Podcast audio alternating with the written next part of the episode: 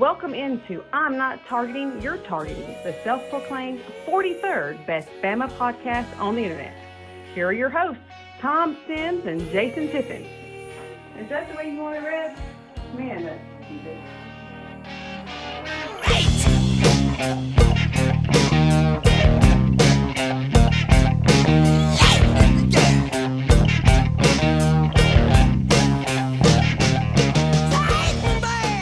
Hey, welcome into episode 15 of I'm Not Targeting, You're Targeting.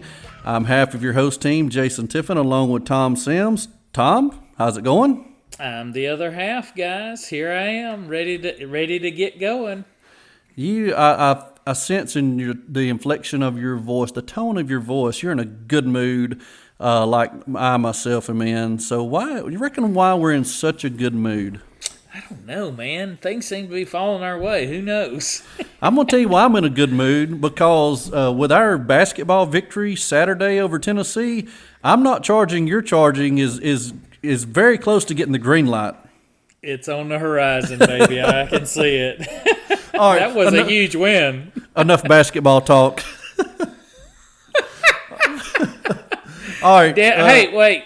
Yep, I'm, yep. Li- I'm live here on the podcast, and Deb just walked in. Apparently, she had ordered me a uh, shirt that I didn't know about, and she just brought it in, and it says, uh, "I love it when they call me Big Papa" on it. oh, nice shades of uh, of Cancun. I see. Yeah, huh? Cancun throwback. All right, quick, quickly before you've got the commentary, but quickly before you do that, did you see what I sent you? You know, every time Alabama wins, we put out I, I don't know what it's even called. It's like a big placard. I feel like I feel like the ones they do that they probably print off and frame for you know uh, athletic department uh, purposes. It's probably like an 18 by 24, but it's uh, you know it's a play in the game and then it's a little slogan that deals with something of the game or something of the team we played.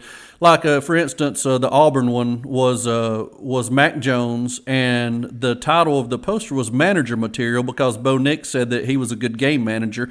And then it lists the score and it lists the players of the game on defense, offense, and special teams. Uh, the one for Baton Rouge, uh, the LSU game, was pain in the neck, you know, because LSU plays neck uh, when they when they feel like paying that ten thousand dollar fine. And then the Florida one, I can't remember what the Florida the the actual Florida one was, but there was an alternate version called, and it was reptile dysfunction, which was fantastic. but did you see the one I sent you on uh, Notre Dame?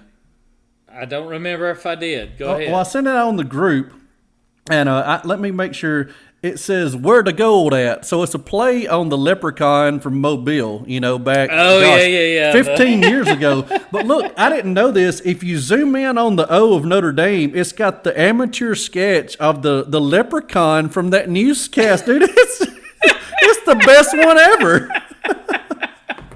So, oh, I, man, I got to go back and find it. hats off, hats off to whoever comes up with those. Man, that is such a, a, little added bonus. And you know, the thing with the Auburn one, the manager material, Bo Nix was like ghosted in the background. You could see he was. I don't know, you know, like a like ghost flames on a motorcycle. You can kind of see them, you kind of can't. Like Bo Nix was probably ten percent uh, silhouetted. You could tell it was number 10 for Auburn. He was in the background behind Mac. You know, basically, Mac was in the forefront. Uh, but hats off to who's ever doing those posters, man. They are fantastic. You know, it, it, it would help my feelings if it was the SEC shorts guys, because, man, they're so funny. Yeah, they're uh, hilarious. But, but anyway, uh, we've wasted enough talk about nonsense and basketball or basketball and nonsense. So, Tom, you got the commentary. I can't wait to hear it. Let's go. I bet you can't.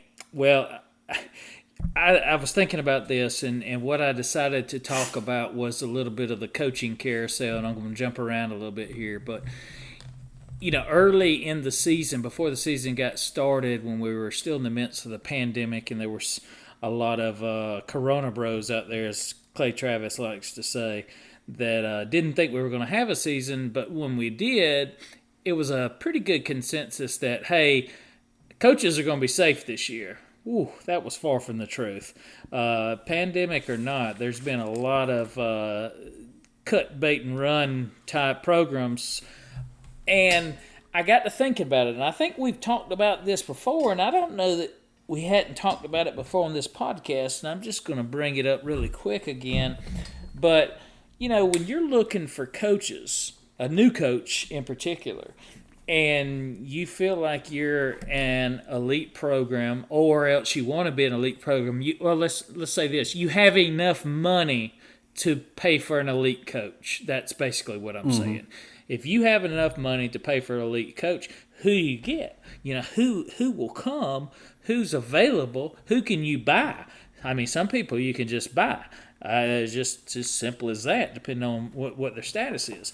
So, one of the things we talked about before was how many current coaches actually have a national championship now? Because that's a that to me is a, a, a, sign of being what I would refer to as an elite coach. Mm-hmm. Uh, and maybe that's well, that's one of the criteria. I don't. Maybe if you just have a national championship, you may not be considered an elite coach because we'll we'll look at this list real quick. But uh, but I think to be in the elite category, you have to have at least one. I would think. Can you name the coaches, current head coaches that are uh, that have national championships? I think I can. We have talked about this at work recently. The act you're talking about active coaches, active and, coaches, and and I'm going to put them into two groups: uh, active coaches that have a national championship that can win again, and active coaches that have a national championship that's really just put money in the bank. So let's start with that that category first. Les Miles at Kansas, he's putting money in the bank. Kansas never going to win a national title. Mack Brown at North Carolina, he's put money in the bank. He's never going to win it. He has he has got them uh, playing a lot better football. But he, let's be honest, dude. He can can you get out of the ACC with him with that team? Maybe, but can you win two games in the playoffs? I don't think so. So there's two of them. Of course, you got Dabo Swinney from Clemson with two. You got Nick Saban at Alabama with five at Alabama and one at LSU.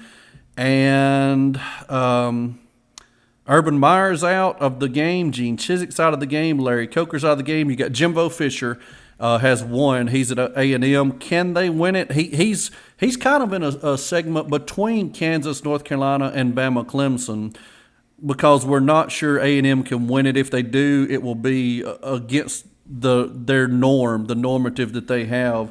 So uh, I'm going to say that's it. Am I missing any? You, you missed Orgeron, but oh, how did I miss him? It was last year. He just won it last year. I'm gonna put him in the. Uh, I'm gonna put him in the. I tell you what, he's closer to the Kansas North Carolina segment than he is the Alabama Clemson segment, in my opinion. Well, I, I, I would I, I, like your premise of, of separating them into categories, and, and on, on that point, out of the six, two of them have been fired you, you know that's that's my point of uh, you're you're not necessarily elite because you you got to win. Uh, Les Miles and, and Mack Brown both were run off from their respective jobs uh, previously, and so and Orgeron has been close. So I, there's no shot. I'm calling him elite. He's coming off a national title, and and uh, I will say this. Uh, they did self-impose the bowl ban, which is the only reason he didn't go to a bowl. they still had a losing record though. Uh, so the, the, I guess the point that I'm getting at is if you're if you're looking for a new coach and you're you're trying to splash around some money, I don't care how much money you splash around. Uh, you're not coming in and hiring Saban. You're not coming in and hiring Dabo. You're likely not coming in and hiring Jimbo. And I don't think you're hiring Orgeron. I, I, I, when I say hiring, I don't think if you're Ohio State, I don't think you can go offer any of those four and get a get a coach. We know for sure you can't do it on two of them. Mm-hmm. Uh, and so if you're throwing money around, where do you go? You know, you have to you have to realize that you're going to pay for somebody who is not elite, and that's a hard pill for a lot of people to swallow. And one of the things that was surprising about this past weekend was, to me anyway, Texas firing Herman. Now, Texas has got to be one of the top five uh, money based colleges in the country. They can throw whatever kind of money they want at it. And I mean, they may be number one when you count all the behind the scenes donor money. Uh, but so they can hire anybody they want. And didn't you find it curious that they waited so long after the season was over to fire him? And to that point, wouldn't you have wanted to get it out there early to have your pick of coaches who might be available or might want to move? That all kind of tells me that they fired him only because they targeted and talked to Sarkisian beforehand. Oh yeah. I mean, that's uh because and and obviously Sarkisian's not an elite coach, but he's he's certainly good at what he does. And for them to you know wait so long and it was it was literally if I'm not mistaken I found out Herman was fired that morning and Sarkisian was the target that afternoon, and by the next morning it was done. Is that not correct? I, Tom, I don't know. Uh, we we had a Misty and I went to the game, so we had a flight that left at nine forty. So about nine forty five, I put a I put my phone on airplane mode. We flew from Dallas to Birmingham direct, hour and fifteen minute flight. When I got when we landed and I, I reset it reset my phone I had a text from Gober that said Herman out, Sarkisian is the target, and then almost immediately he texts back and said, "Looks like they're going to get Sarkisian." So that was within a two-hour span. They fired and hired. Yeah, I th- I think if they don't get Sarkisian, they they retain him. Is, is what I'm thinking because I, I, I just don't think you you wait on the window of opportunity if you don't have a play you know in the books. Auburn a little different story. They fired and then opened up a search, and they, they got a lot of egg on their face for that. It didn't didn't go very well, you know. It, it, which which makes me fearful because I was after Sarkisian had turned down the Auburn job, and then last year he turned down uh, Colorado. I was a little bit hopeful that maybe you know, he was planning on sticking around for an indefinite period of time and, and possibly become a Bama candidate. I still don't know how long Saban coaches, but phone's can, ringing, dude. Yeah, luckily it's not mine. Uh, Thank you, Donnie. but uh, you know, I just I'm fearful of who how our search will go in the future. If that makes sense. Could you imagine getting somebody like Mullen in here at the university? No, it would be not. It would be ungood. Yeah, I mean, the quotes. Did you see the quote? I, I, obviously, you did. This is a football podcast. We watch football, and these quotes did not slide past either one of us. But for Mullen to stand up there in the front of a camera after getting dismantled and tell them that uh, he thought their scout team guys played well in the game. yeah, I mean, such disrespect the, to Oklahoma and his own players, you know? Yes, his own players. Yeah, I remember one year.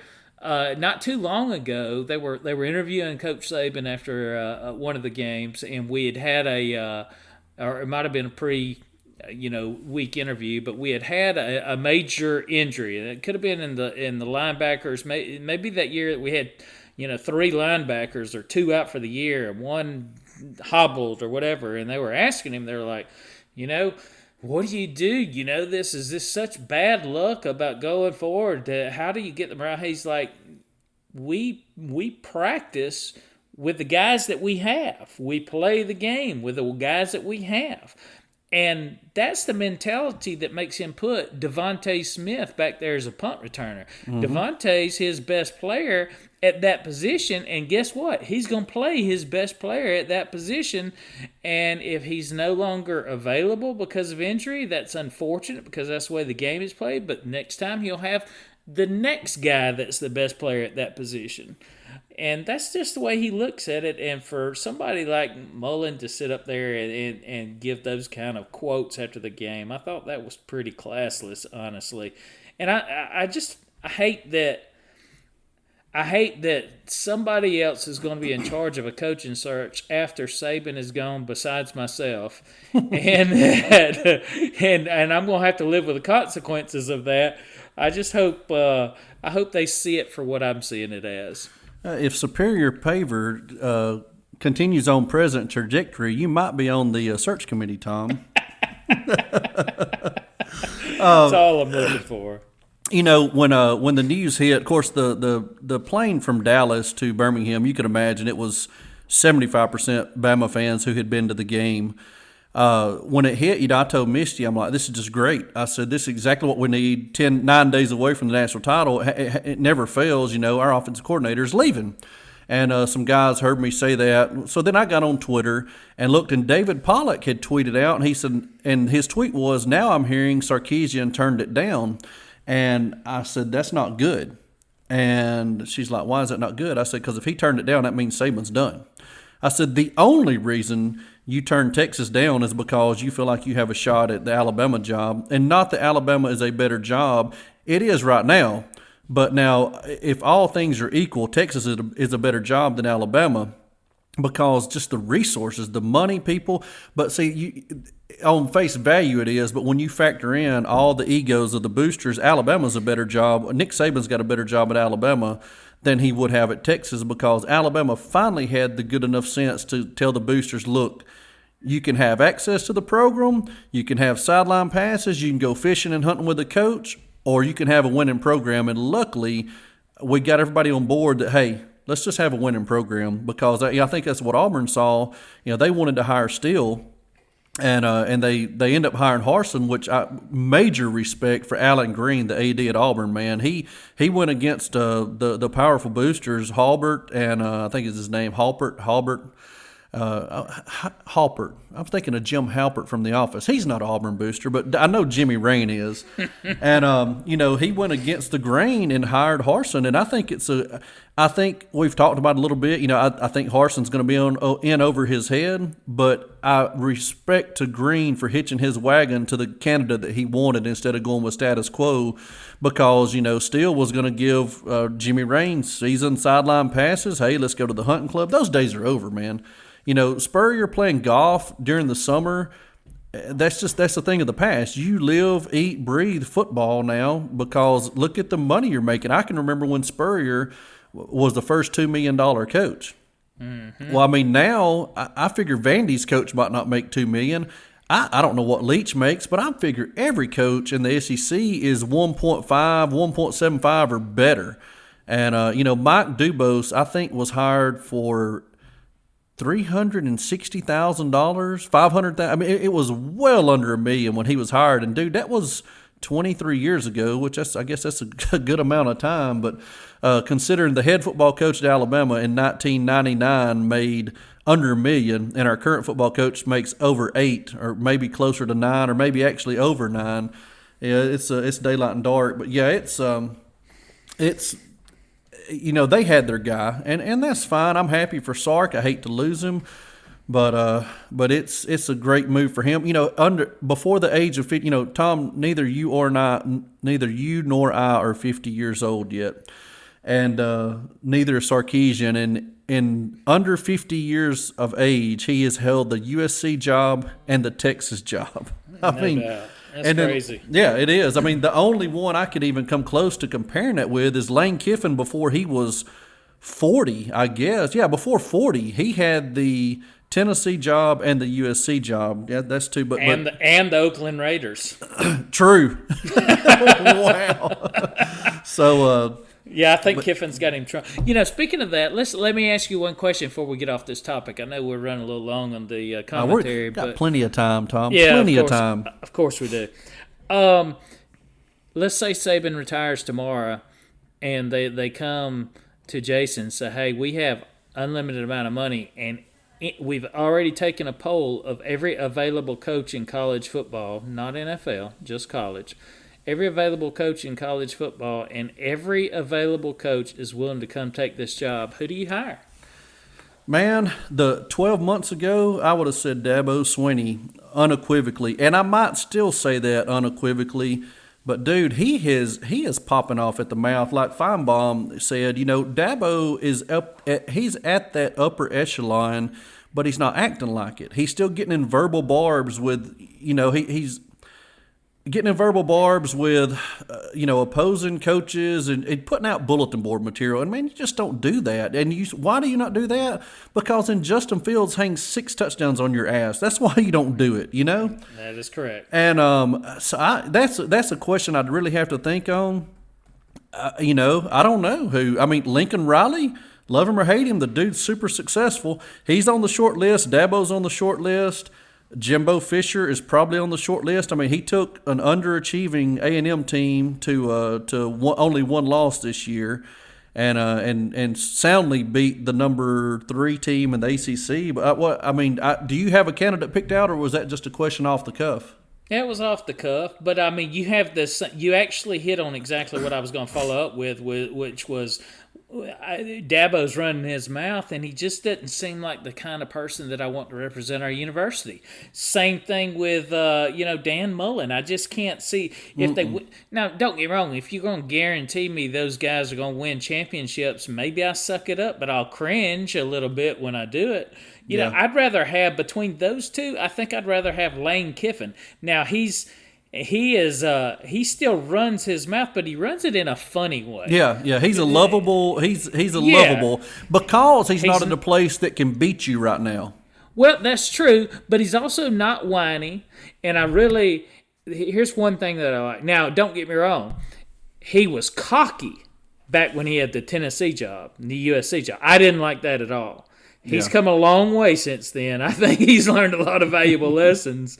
And now, you know, when you hear him speak or you follow him on Twitter or whatever, he's uh he's very respectful of other teams, uh particularly Alabama. You know, I mean, he takes as much pride as in in some of the players that he knows doing well in Alabama as anything. I can't tell you how many times he's hashtag roll tide on Twitter. Oh yeah, yeah. you know, I mean, it's so uh, he he he he enjoyed his time here, and you know, and I don't see him doing that with USC.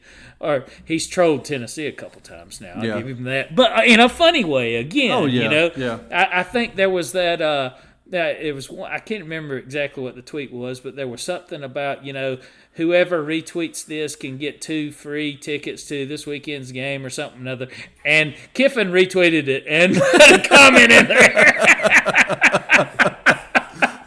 so, awesome. Uh, yeah, it's kind of funny stuff. But anyway, I get on to that. We'll, we'll, maybe we could talk about that, and I'm not charging, you're charging, uh, when we have a little bit more time to think about uh, yeah, coaches. Close, closing out the coaching search, um, I locked on Bama, who, um, when I had the radio show Sports with JT, I had uh, Jimmy Stein and Locked on Bama.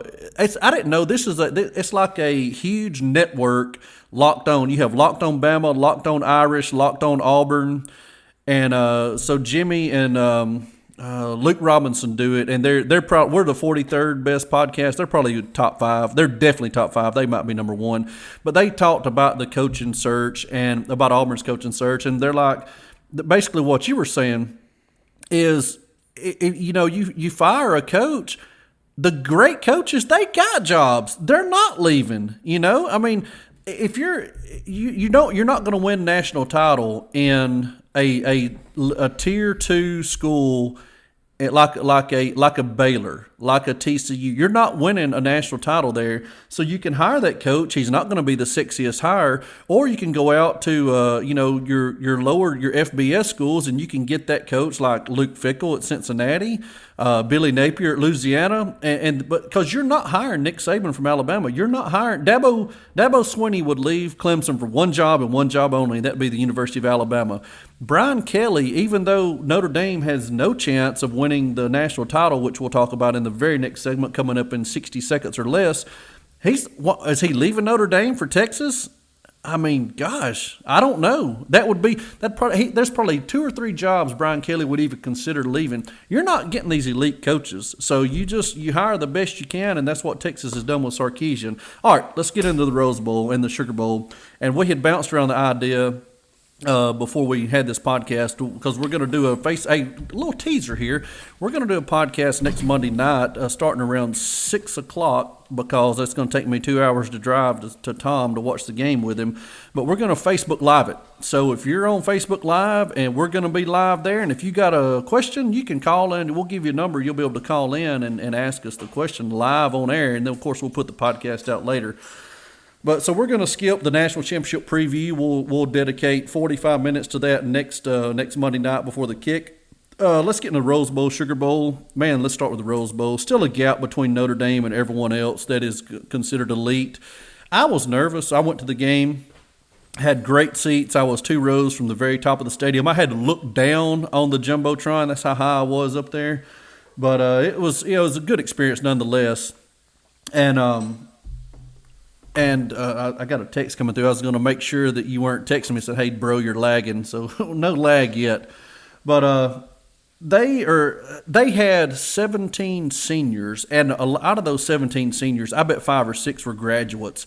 I mean, there that was the best team they have been able to put on the field since 2012 Alabama game, and they couldn't get it done. We went on cruise control after we went up 28 to seven in the third quarter. We shut it down, you know, because we didn't. And it's smart. I mean, I was irritated. Uh, you know, I did take Notre Dame to cover the spread, and that garbage TD they got did cover the spread. It was very frustrating at the game because I wanted to put 40 or 50 on them. Their fans are so cocky. But you know, we shut it down because there's no need to show in, there's no need to show Ohio State or Clemson at the time. We didn't know who the opponent would be. There's no need to show them anything we didn't have to. Um, you know, and Kelly he he never tried to win the game.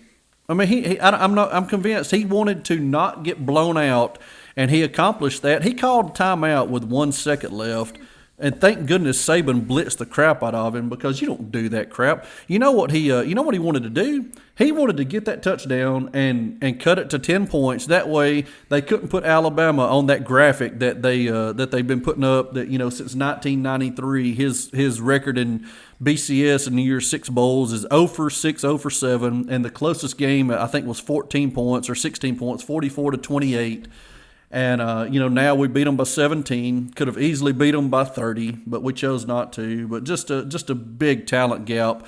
We hit DeVonta on a, on a little swing route that any team, Ole Miss, the worst defense in the conference, Vanderbilt, they tackle him for a nominal gain, and he went the distance against Notre Dame. They do not have the athletes to compete with anybody elite. It will be a travesty if they put them in the playoffs again. I understand if they go 12 and 0, you've got to put them in because you know they're Notre Dame. But dude, they have no margin of error, zero margin of error from now on for Notre Dame. I hope you're right, um, and it's going to get worse for them because I say, well, I hope it gets worse for them because that will mean the pandemic's over, which is what I'm rooting for. Uh, if we go back to a normal scheduling next year, then they'll be out of the ACC. And for all intents and purposes, that was probably their route into the playoff this year. Um, you know, if they had swapped, well, several things. You know, one, they got ACC help by not having to actually play that last game of the season. Oh yeah. Uh, two, they swapped USC for Wake Forest, and then canceled the Wake Forest game.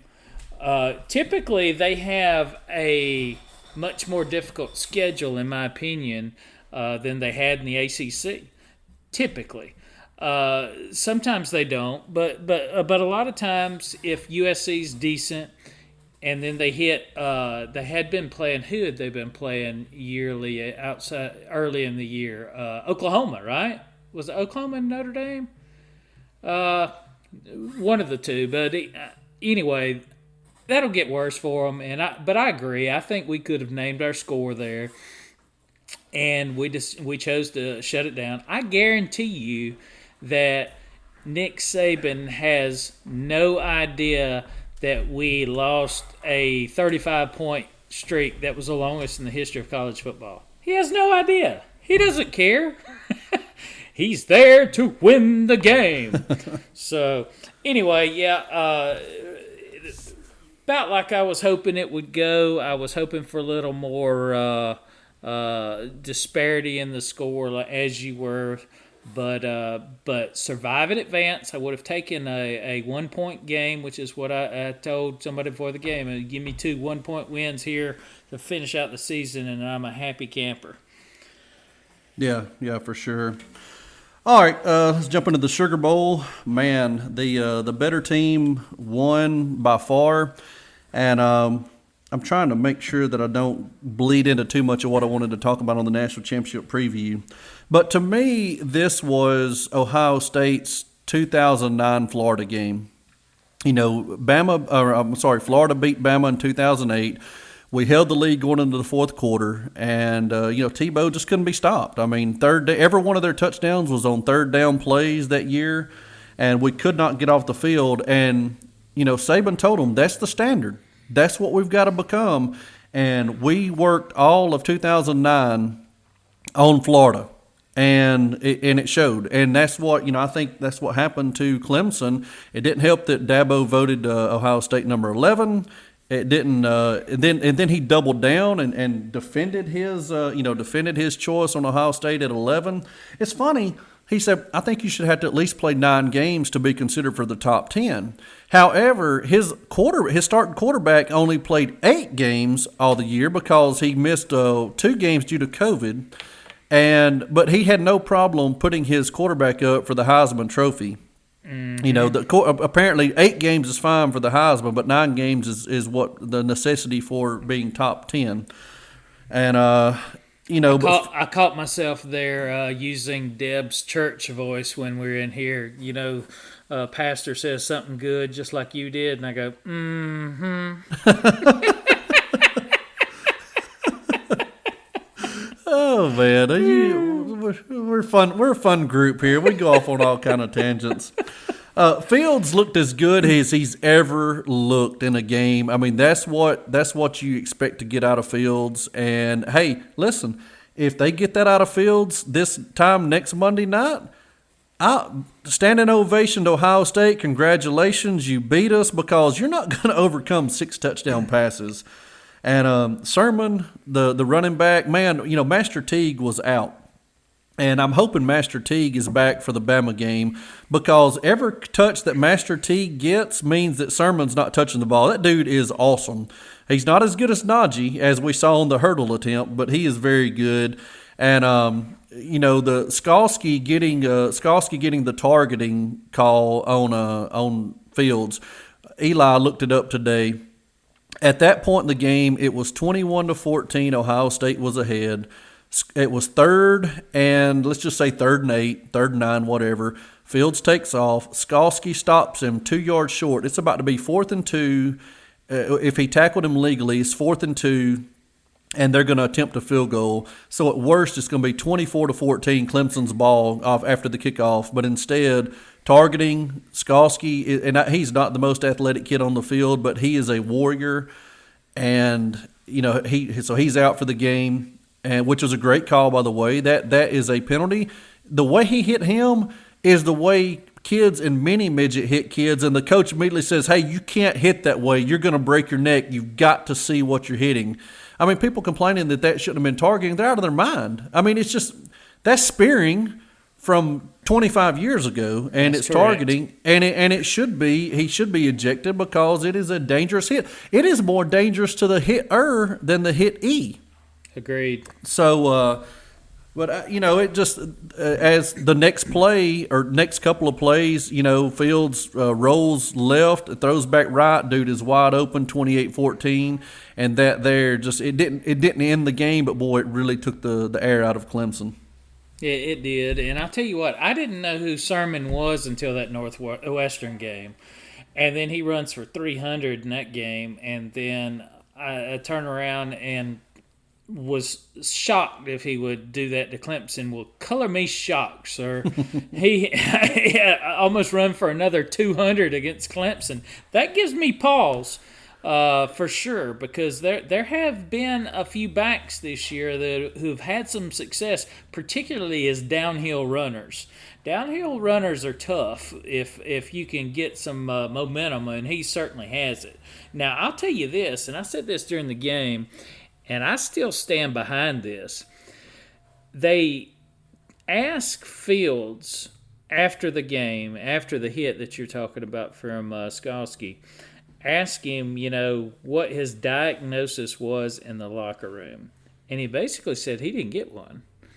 he he basically said that they they kind of looked him over and asked him if he was good to go, and he was. And and when he got hit, and the way that he went out, and the way he was wincing, and was just beside himself, I was I was like, this dude's got more than one cracked or broken rib. You know, there's there's no way. And so I'm thinking to myself, they will run this through a uh, an X-ray at halftime, and we'll see for sure what's going on. I think they purposely did not X-ray him. Yeah. I think as good as he was playing, that if they X-rayed him and it showed that he was injured, they couldn't in good conscience put him back out there. And I think they purposely didn't know, you know, what they didn't know. They didn't want to find out what they didn't know. And now, with all that being said, it would not surprise me if he doesn't play Saturday. It, it I think he will. Tom, I he's think- not going to play Saturday. He he might play. Mo- Well, he might not play Mon- Monday. Jokes Yes. never quit here, Mister Joke Man. uh, but it, it wouldn't surprise me just just because I, they're not going to announce it if he doesn't. But uh, I expect him to play. I really do, particularly after what's going on, and, and I expect them to say he probably has a bruised or cracked rib after it's all over. But the doctor said that he could go, or whatever the case may be. But uh, I truly believe they didn't test him at halftime because they didn't want to know if he couldn't play. Yeah. Yeah, I mean, I saw. I don't know what uh, if it was Coach Day or I, I think it was Coach Day, and I'm sure multiple people asked him. But I think immediately after the injury, they're like, "Can you go?" And he said, "I don't have any choice," you know. And Daryl told me today that their backup quarterback situation, that Auburn is jealous of their backup quarterback situation, or no, I guess other way around. Ohio State is jealous of Auburn's backup quarterback situation. I, they don't have Oh, e- one even funnier. you know, they don't have one. And uh, so he had Yeah. to go, which there's not many teams that could lose their starter. I think we talked about this. You know, not many teams can lose their starter and and be okay. You know, Bama under Hurts and Tagovailoa could, and Clemson could. You know, DJ Ongungale, whatever. You know, he was battle tested. He played really well this year. Different different skill set than Trevor Lawrence, but they, you know, if, if all four teams lost their starting quarterback um, four days ago, Clemson would be the odds-on favorite to win the national title because of what they had. So yeah, I, I'm like, and, and I'll go ahead and and Eli I'll talk about him quite often on the podcast, and and he told me we talked about it today about the rib injury, and he said, and I I, I, likened it to this, and you've probably had this happen. Uh, pick up basketball. You know, you're 22 years old, and and you know, at, at 22, things are a lot more intense than they were at 17 when when your games actually meant something. You know, in high school. But man, at 22, dude, you know, you go to the rec center on a Saturday. And you're going to play, you know, you got plans, you're going to play three hours. You know, you're going to get in six, eight, ten games. And game two, you twist your ankle and it hurts. But you know what? You're there, you're already loose, and you're like, I'm gonna walk it off. I'm gonna walk it off. And you do. You're fine. You're you're not fine, but you know, you walk it off because the adrenaline's flowing and the ankle is already loosened up. So you go ahead and play and you just you'll deal with it the next day. Well the next day, could you play basketball again? Like there's no way. You know, you've got to get the ankle better. And I think that's what happened to his ribs. I, I think he's already warmed up, the adrenaline's flowing. I guarantee you, Saturday and Sunday, he didn't feel well. And I, let me get back to what I, why I mentioned Eli. He said he was at the lake, you know, inner tubing. And if anybody's ever inner tubed, you know, that's some of the hardest hits you'll ever take when you get thrown off. And he got thrown off as hard as he said, as hard as he ever had got thrown off, and it, you know, hit, hit his ribs on the water. And uh, his brother-in-law is a doctor, and he said, you know, they, he checked him out, and he said, yeah, you know, nothing's broken, but he said, you're going to feel this for a month. And he said, sure enough, four weeks later, he still felt it. And I think that's what we're going to see with Fields is I think he plays because he has no choice. He gets shot up. That's fine. I got no problem with that. It's not dangerous to anyone. You know, it's, it's not dangerous to shoot up, uh, you know, the rib area. I wouldn't think. I, I don't think Ohio State nor Alabama would do anything dangerous to the players as far as, you know, deadening something that could cause career damage but he's not going to be the same. You know, he didn't run. I, I, read this on the chit chat boards today. He did not run one designed run or even one scramble after the hit. He would, uh, you know, if if if he had green grass in front of him, he would still dump it off, and uh, that's big because while I I I fear I, I'm terrified of Trevor Lawrence's running ability. More so than Justin Fields, but Fields is very mobile. And if, if that gets taken away, that makes Bama's job a lot easier next Monday night. Yeah, for sure. I agree with that 100%. And uh, we'll, we'll see we'll see who uh, who shows up on the field as far as uh, how his health is and and whether or not he actually plays, which we both say he will. But uh, that's that's a big big factor in the game for sure. All right, so let's wrap up the. We're, we're way over on time, so let's wrap up. I've got four or five bowls here we can talk about quickly. The Capital One Bowl was Auburn versus Purple Vandy. Yeah, Auburn is not that good. Uh, Northwestern's better than I thought. Uh, you know, they we watched that game at Texas Live, and that was on the, the same time as Georgia Cincinnati.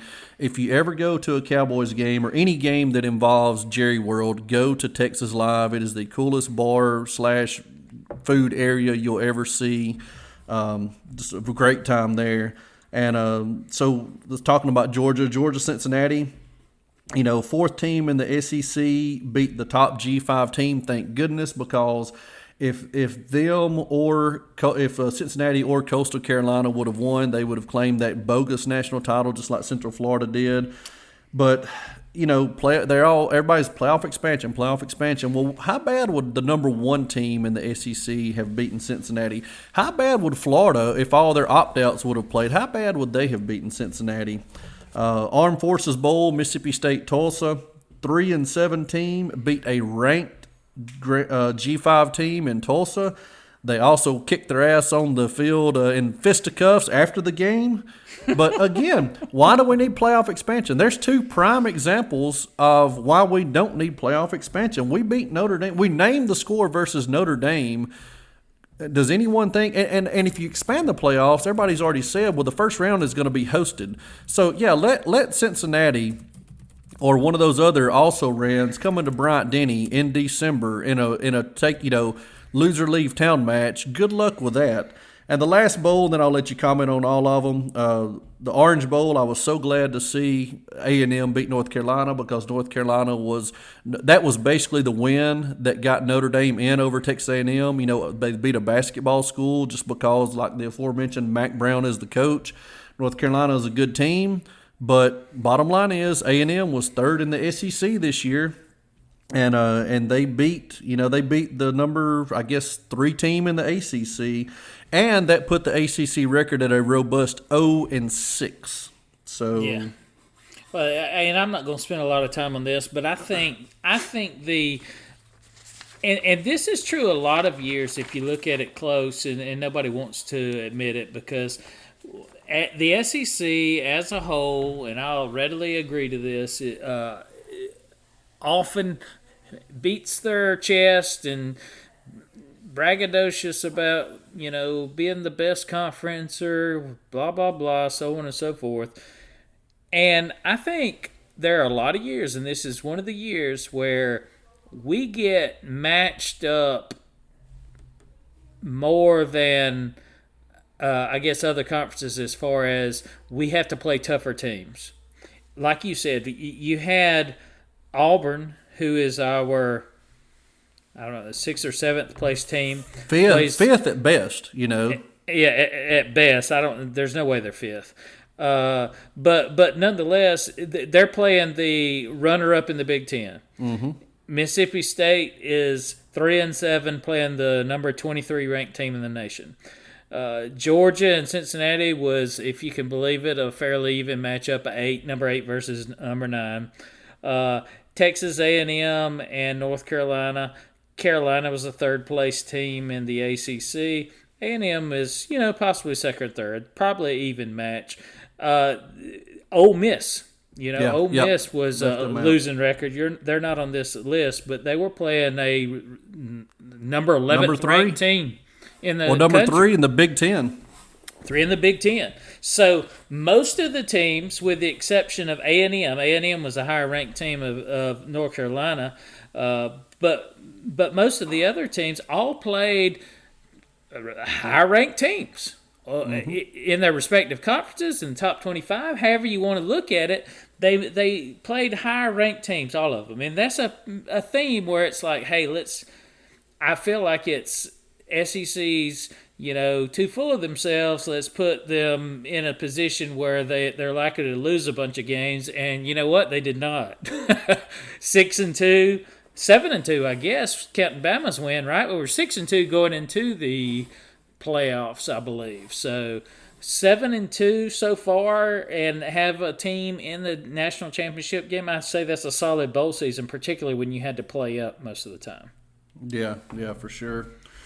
Uh, all right, so that kind of that wraps us up. I think the only thing with the bets, I don't. I think we both agreed last week we had Notre Dame covering, but I think we also had Clemson covering, so we split that one one and one. Do you do, don't you recall that? I agree with that. Yeah, you concur. I concur. Should have concurred earlier, but I did concur. You should have concurred. I'll tell you one thing we have not used on this podcast this year, and I thought about it, is Ute. I'm disappointed we have not worked Ute in in 15 episodes until right now, which I forced it, and that doesn't count. You did. You did. You you should have had that Ute that kicked the guy from uh, uh, who was Mississippi State playing again? Uh, they played um, uh, Tulsa. Tulsa, the, the number Ute four, that kicked the guy in the face and then took off running. That, look, that was a that was a Tom Sims Houndstooth bar fight special. I I love that quote from the pirate after the game. He he was asking him, you know, because when the brawl started, he was actually over in the stands on the other side of the field. I think shaking hands or something. Yeah. And he just gazes over, and there's a brawl going on. And they ask him about it, and he said uh, he said the the root of it was dumb. No matter what the root of it was, the continuation of it was dumb. He says I'll put it solidly in the category of dumb. Where the dumb started, I'm not entirely sure. I used to watch. I know you did too. We, uh, the old WCW wrestling come on Saturday morning, and I don't remember who it was, but they had a couple of decent bike men back then. And one guy said, "It's always stuck with me." One guy said. Uh, he said, my, my daddy told me never to hit a man while he's down. Kick him, it's easier. and, and number four, number four concurs. he concurs with that big time. All right, so, so, go ahead, go ahead. Yeah, I was just going to say, so uh, we'll save our national championship preview until uh, uh, until Monday before the game. Is that yeah? What, what time does yeah. kick? Uh, I can probably be to your place around uh, six o'clock. Let's shoot for about 6.15, 6.20 start time. I'll put it out on Facebook. We're going to go Facebook Live. We'll give you a number to call in if you'd like to. You can text in with comments, questions, and we'll try to cover them. And remember, if you're traveling from Boise, Idaho, where Coach Harsin is from, to Auburn this weekend, go south till you smell it, and then east until you step in it Sounds good. Take it easy, guys.